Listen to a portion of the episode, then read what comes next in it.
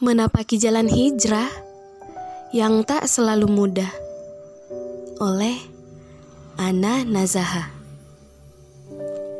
Beberapa orang mungkin patut mensyukuri hidupnya yang lahir dari keluarga taat, ayah yang memahami syariat, ibu solihah cerminan ummun warobatul bait. Bahkan ada yang dari kecil Allah beri nikmat berupa tempat tinggal bernuansa islami, karena orang tuanya keturunan kiai dan membuka pesantren, membentuk masyarakat bernapaskan Islam. Kenikmatan ini kadang menjadi impian mahal bagi orang-orang di luar sana, karena tak semuanya bisa mengenal Islam sejak dilahirkan.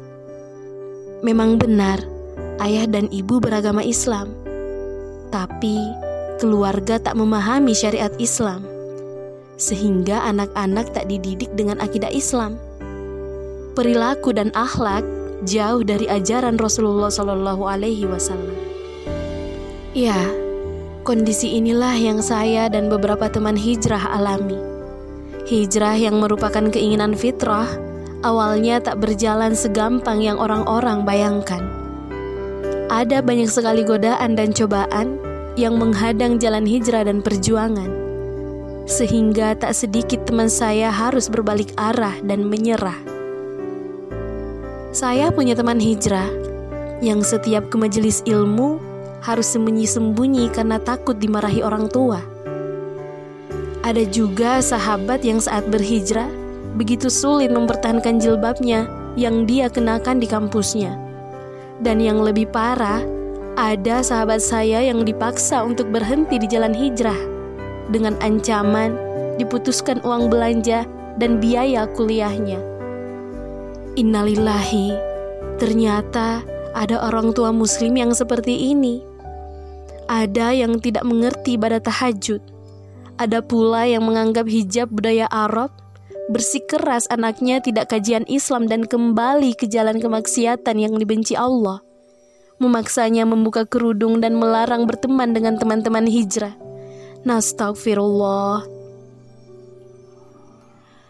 Beruntung teman saya yang saya ceritakan ini tetap bertahan melewati ujian dalam hijrah. Hingga saat lulus kuliah, alhamdulillah masih dalam keadaan istiqomah, tentunya atas izin Allah Subhanahu wa ta'ala. La haula wa la quwwata illa billah. Sebenarnya ada banyak sekali macam liku-liku di jalan hijrah yang bisa kita saksikan. Ada banyak sekali sehingga cukup untuk membuka mata kita bahwa hijrah bagi sebagian orang bisa saja bukan perkara mudah. Rintangan kadang datang dari keluarga, masyarakat tempat dia dilahirkan, bahkan ada yang dari kebijakan-kebijakan di tempat seseorang bekerja. Kondisi ini sungguh aneh jika memikirkan kita hidup di negeri mayoritas muslim. Namun, inilah faktanya. Ternyata jalan hijrah yang mayoritas muslim alami tidak selamanya mudah.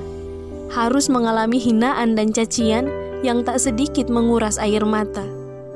Walaupun ujian ini tak sebanding dengan ujian para nabi dan para sahabat Rasulullah, tetap saja ini adalah ujian dan rintangan yang masing-masing orang merasa berat dan kepayahan melewatinya. Terlebih di tengah kehidupan sekuler yang sedari awal didesain demi melahirkan pribadi muslim yang kehilangan jati dirinya. Masyarakat kita yang terus dijajah dan dihegemoni barat dari segala bidang dan aspek kehidupan telah melahirkan muslim yang lemah dalam hal berpikir, berakidah, dan berkreativitas. Hal ini diperparah dengan minimnya pemahaman Islam. Maka tak ayal syariat Allah secara alami berbenturan dengan pemahaman mayoritas. Karenanya, diwajibkan bagi kita sedari awal memahami yang menjadi penghalang ketaatan itu apa, agar bisa mencari solusi menghadapinya dengan belajar dari orang-orang yang berhijrah sebelum kita. Dengan keyakinan mereka bisa, maka kita pun bisa. Dengan memohon pertolongan Allah tiada henti, penuh keyakinan, kita percayai meski seluruh bumi menghindari, Allah selalu ada untuk menemani. sebagaimana firman-Nya di Quran surah Al-Fatihah ayat lima yang artinya, hanya kepada Engkaulah kami menyembah dan hanya kepada Engkaulah kami mohon pertolongan.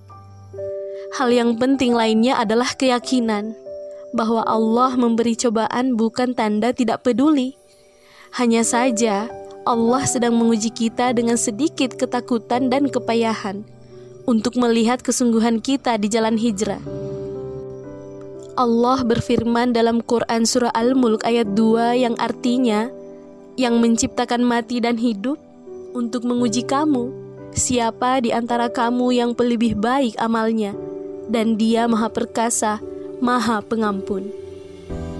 Teruslah berusaha menjadi pribadi yang lebih baik dari hari ke hari. Yakin dengan itu Allah akan meneguhkan kedudukan kita sebagaimana janjinya di surah Muhammad ayat tujuh. Maka apa yang kita takutkan jika Allah telah menjamin kebaikan bagi setiap hamba yang beriman dan bertawakal? Allah Ta'ala berfirman dalam Quran surah At-Taubah ayat dua puluh. Allah Subhanahu wa Ta'ala berfirman dalam Quran surah At-Taubah ayat empat puluh, janganlah engkau bersedih, sesungguhnya Allah bersama kita. Wallahu a'lam bishawab.